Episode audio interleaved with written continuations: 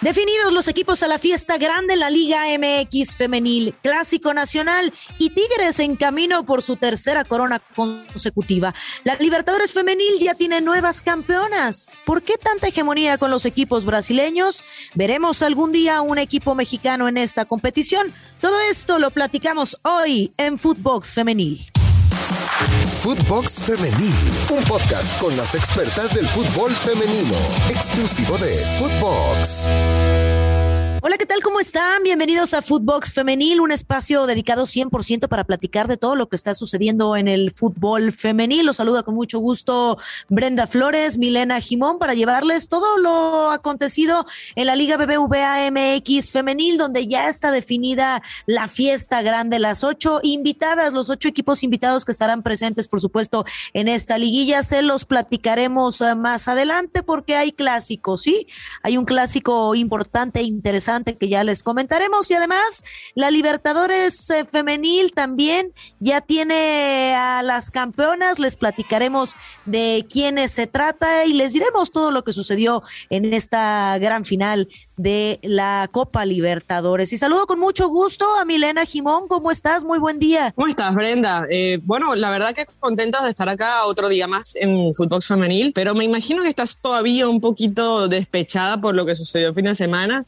Eh, esperemos que el programa del día de hoy pueda levantar ese ánimo eh, pero bueno, eh, hablando un poquito de lo que es el fútbol mexicano en la Copa Libertadores, como bien lo decías. Totalmente de acuerdo. Bueno, las chivas en la parte varonil no pudieron levantar, no pudieron avanzar, pero en la femenil nos está yendo muy bien el rebaño sagrado. Liderato de goleo, Alicia Cervantes, que se queda con 17 dianas, superando a todas las jugadoras. Estamos muy contentos por este hecho. Licha Cervantes, que prácticamente le anotó a todos los equipos, menos a uno de los que están clasificados a la liguilla al único equipo que no le pudo anotar fue a Tigres, pero bueno, Milena, los cruces de cuartos de final de la Liga MX ya quedaron definidos. El duelo que causa la mayor expectativa, sin duda alguna, lo protagonizarán Chivas y América. Clásico nacional. ¿Cómo quedan los cruces? El primer lugar, eh, evidentemente, que son eh, Tigres, las actuales bicampeonas estarán enfrentando al lugar número 8, Cruz Azul. El lugar número 2, eh, Rayadas de Monterrey, se estarán enfrentando ante Tijuana, el lugar 7. El lugar número 3, Atlas frente a Santos, la tercera y sexta posición. Y Clásico nacional. Te pregunto, mi querida Milena Jimón, ¿cuáles son las favoritas para avanzar a la siguiente fase? Yo me quedaría con los cuatro primeros lugares por lo que han venido haciendo estos cuatro equipos. Para ti, ¿quiénes son las favoritas a avanzar y qué podemos resaltar de estos enfrentamientos? Sí, evidentemente el, hecho de que hayan terminado primeras cuatro me parece que nos indica un poco del poderío que tiene, pero bueno, son partidos eh, a, definir por, a ver, por mata-mata, ¿no? Y yo creo que hay em, cuestiones muy interesantes para, para definir. Ese Chivas América, bien lo decías tú, más allá de, lo que representa, también terminan cuarta y quinta en, eh, en, las tablas. Entonces me parece que va a ser el duelo más interesante para definir. Y por ahí eh, saldrá, me parece, que, que el campeón. ¿eh? Yo les juego a Chivas eh, la posibilidad de que se lleve el título en esta temporada. Sí, yo coincido, ¿eh? aunque Tigres eh, sigue siendo un fiel candidato, firme candidato. Es muy complicado enfrentarte con, con Tigres. ¿Por qué? Por tanto tiempo que ya tienen a, las jugadoras bien consolidadas desde el 2017. Tienen un formato que es eh, interesante y que es muy difícil de superar. Y hablando de formato, Milena, te pregunto, ¿te gusta que, que sea de esta manera, que avancen los primeros ocho, que no haya como el Abanonil el tema del repechaje? ¿Sí te gusta este formato que tiene la Liga Femenil? Sí, le da una segunda oportunidad aquellas, eh, aquellos equipos, ¿no? Que, que comienzan como a calentarse ya con el transcurrir de los tiempos. Hay que decir que también este, esta liguilla eh, se juega dos vueltas, ¿no? Y los partidos se jugarán eh, en, bueno, en estadios bastante interesantes, por ejemplo, el Estadio Azteca, que me parece que es un estadio muy lindo, y hay partidos de vuelta como para poder redimir lo que ocurre en la ida. A mí las liguillas me gustan, me gustan en este formato de fútbol femenino.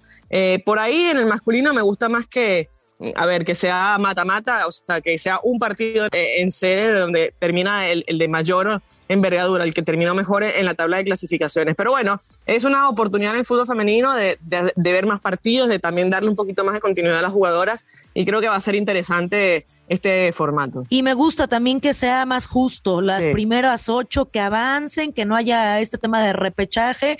Y sí, a lo mejor le das posibilidad a las que están más abajo de la tabla, pero esto hace que la liga sea, la liguilla sea mucho más competitiva con los ocho mejores que estuvieron más constantes durante todo el torneo. Y si me das a mí a elegir eh, con quién me quedo entre, entre Tigres y Cruz Azul, me quedo sin duda con Tigres por cómo viene el equipo. Cruz Azul también viene de ser goleadas, no creo que puedan hacerle mucho daño a Tigres. Rayadas y Tijuana, evidentemente también me quedo con Rayadas por cómo ha cerrado este torneo. Atlas y Santos a lo mejor es un partido más parejo, pero Santos viene de tres derrotas consecutivas y Atlas viene de ganar desde la jornada 10. O sea, prácticamente de la jornada 10 a la 17 fueron solo victorias. Y de Chivas América también será mucho más parejo por la posición en la tabla entre cuarto y quinto lugar, pero sí me quedo con Chivas. ¿Por qué? Porque tiene su arma letal, que ya lo decíamos, Licha Cervantes, que sabe que es anotarle a las Águilas del la América y anotarle, anotarle prácticamente a todos los equipos, eh, con excepción de Tigres, que están en esta liguilla. Así la situación, ya tenemos nuestras favoritas para avanzar y hablemos de la Libertadores femenina, mi querida Milena Jimón, un gran partido donde Corinthians vence a Independiente Santa Fe y así se consagra campeón de la Libertadores femenina. ¿Qué podemos eh, resaltar de este partido? Eh, ¿Son marcadas las hegemonías en el fútbol femenil y sobre todo en esta Libertadores? Eh, para mí el fútbol femenino hoy tiene nombre y apellido y obviamente tiene que ver con el fútbol brasileño, ¿no? Porque en definitiva es una liga mucho más poderosa, juegan mucho más partidos durante el año, eh, además fichan jugadoras del exterior eh, a bajo costo, entonces a Brasil le sale bastante económica tener buenas jugadoras, porque en el resto de Sudamérica no pagan tan bien a las jugadoras profesionales de fútbol, cuando además se evidencia, o sea, hay pocas ligas que son realmente profesionales todos los equipos. Entonces yo creo que Brasil va a tener esta hegemonía durante muchos años, es la mejor o el, mejor equipo, ¿no? El mejor país en cuanto al fútbol femenino y el desarrollo del mismo y, me parece que lo dicta así la es otra vez un equipo brasileño, Corinthians, después de que el año pasado había sido Ferroviaria, justamente Independiente Santa Fe le sacó la posibilidad de avanzar de nuevo a la final creo que hay que darle mérito a este equipo colombiano porque el fútbol colombiano es una liga muy corta y se han quejado mucho de esto, ¿no? De, la poca competitividad que tienen durante el año y por eso cuando van a este tipo de competencias quedan eliminados rápidamente, pero avanzó y hay que decir que en este caso... Em, eh, la, posibilidad de, este equipo colombiano de realizar lo que hizo en su momento otro equipo que logró eh, la, la, única Copa Libertadores distinta a Colo Colo, además, que también lo había conseguido, distinta a un brasileño. De acuerdo, de acuerdo. Bueno, pues Corinthians se derrota 2 por 0 a Santa Fe, se quedan con este título de la Copa Libertadores Femenil 2021.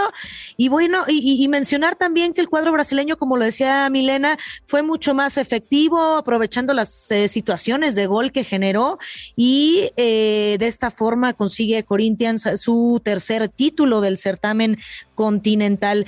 Te pregunto también, eh, Milena, ¿a qué se debe este éxito? Como lo decías, sí, Brasil eh, dominando, los equipos brasileños eh, dominando en Copa Libertadores, pero ¿cuál es la estructura o cuál será la fórmula que tienen para, para poder seguir siendo efectivas? Bueno, es obligatorio para las masculinas tener una sección femenina, entonces ya por ahí esas grandes dimensiones que tienen a nivel masculino se las trasladan también a los equipos femeninos, aparte del éxito que han tenido a nivel internacional, ¿no? Porque han jugado Juegos Olímpicos y han logrado medallas olímpicas, eh, han ido a mundiales siempre, no se, han, no, no, se han, no han fallado de clasificarse a ninguna Copa del Mundo. Entonces se le da la importancia. Y tienen además jugadoras que están ya, obviamente, igualadas quizás en el panorama masculino, ¿no? Porque Marta hoy es eh, adorada tanto como puede estar adorada Neymar. O sea, es una jugadora que tiene un respeto tremendo en Brasil, entonces es la vocera del fútbol femenino en su país. Pero bueno, eh, yo la verdad que admiro esta, a este país por, porque le da la, la, prioridad también a las mujeres como se las da a los hombres. Evidentemente, hoy es más negocio el fútbol masculino, pero ellos han dado la vuelta y le han buscado la posibilidad del negocio en el fútbol femenino. Y quiero hacer un asterisco, ¿no? Porque en Santa Fe jugaron cuatro venezolanas y yo como venezolana me contenta que tengan esta, eh, eh, esta posibilidad justamente de estar eh, buscando este rodaje en el fútbol internacional y se trata de Guarecuco, Jessica Velázquez, Nubilus Rangel y Naireli Gutiérrez, que fueron obviamente parte de la plantilla subcampeona de esta Copa Libertadores y bienvenido sea todo lo que representa Venezuela en el fútbol internacional. Totalmente de acuerdo. Globalizar eh, el fútbol femenil creo que es una de las mejores ideas eh, para, para, hacerlo mucho más competitivo. También, por supuesto, aquí en la Liga Femenil, ya en la Liga Mexicana Femenil, ya tenemos jugadoras extranjeras y creo que esto es un paso agigantado para que crezca el fútbol femenil. Y ya nada más para terminar, Milena, ¿qué le faltará a la Libertadores para dar este siguiente paso? Yo muero de, de, de, ganas por ver un equipo mexicano, un imagínate un Tigres en una Libertadores, incluso las mismas jugadoras lo dicen. Eh, la, que acaba de, ser acreedora al balón de oro, Liliana Mercado, eh, levanta la mano para estar en una Copa Libertadores femenil. ¿Tú qué crees que le haga falta para dar este eh, gran paso? Bueno, en su momento los, los clubes mexicanos estuvieron en Copa Libertadores masculinas. Yo creo que va a ser difícil ponerse de acuerdo con CACAF y con Mebol de unir ambas competencias. A mí me parecería muy lindo porque sería la oportunidad de hacer la gran, eh, como también insisto, en la gran Copa América, ¿no? Donde realmente se utiliza todo el continente en un mismo evento. Pero bueno, esto es una cuestión más política en el sentido de que hay que unir a Conmebol y a CONCACAF. Eh, pero yo creo que sería muy interesante, eh, me parece que había más habría más paridad, porque la Liga MX ha dejado obviamente un desarrollo importante en el fútbol femenino y, y, va a ser, a ver, a mí lo que me gusta es hoy utilizaron como sede única a, este, a esta competición la final tanto masculina como femenina. La Copa Sudamericana y la Copa Libertadores también se va a realizar en Montevideo. Entonces me parece interesante que hayan nivelado en este sentido la final de la Copa Libertadores porque se realizó la primera fase en Paraguay y se termina trasladando la final para compaginarla con la final de la Copa Sudamericana también eh, masculina. Entonces esto le va a dar más proyección, eh, además de, más competitividad en el sentido eh, futbolístico. ¿no? Así que me, alegro por este paso de Comebol de intentar realizarla en la misma sede. Exactamente, habrá mucho que platicar, mucho que analizar en cuanto a fútbol femenil se refiere y evidentemente todas estas cuestiones que comentas, Milena, harán que el fútbol crezca cada vez más. Falta también muchas cuestiones que irle agregando para que esto sea mucho más positivo, pero ya de entrada ya hay eh, cosas interesantes para que el fútbol crezca cada vez más. Nos tenemos que despedir, ya les llevamos eh, todos los detalles referente a esta liguilla en el fútbol eh, femenil que ya está definida con los partidos entre Tigres y Cruz Azul, Monterrey contra Tijuana, Atlas y Santos y Clásico Nacional Chivas ante las Águilas del la América y también la Libertadores femenina que ya tiene a las campeonas. Milena Jimón, muchísimas gracias nos vamos. Un abrazo enorme, saludos para todos. Y no olviden escucharnos a través de Spotify también nos pueden seguir de lunes a viernes en Footbox eh, Femenil, un espacio dedicado 100% para platicar de todo lo que está aconteciendo en el fútbol femenil, un podcast exclusivo de Footbox y nos pueden seguir en nuestras cuentas personales, encontrar a Footbox en todas las redes sociales. Escríbanos, mándenos todos sus comentarios. Brenda Flores, Milena Jimón, nos escuchamos hasta la próxima. Footbox Femenil, podcast exclusivo de Footbox.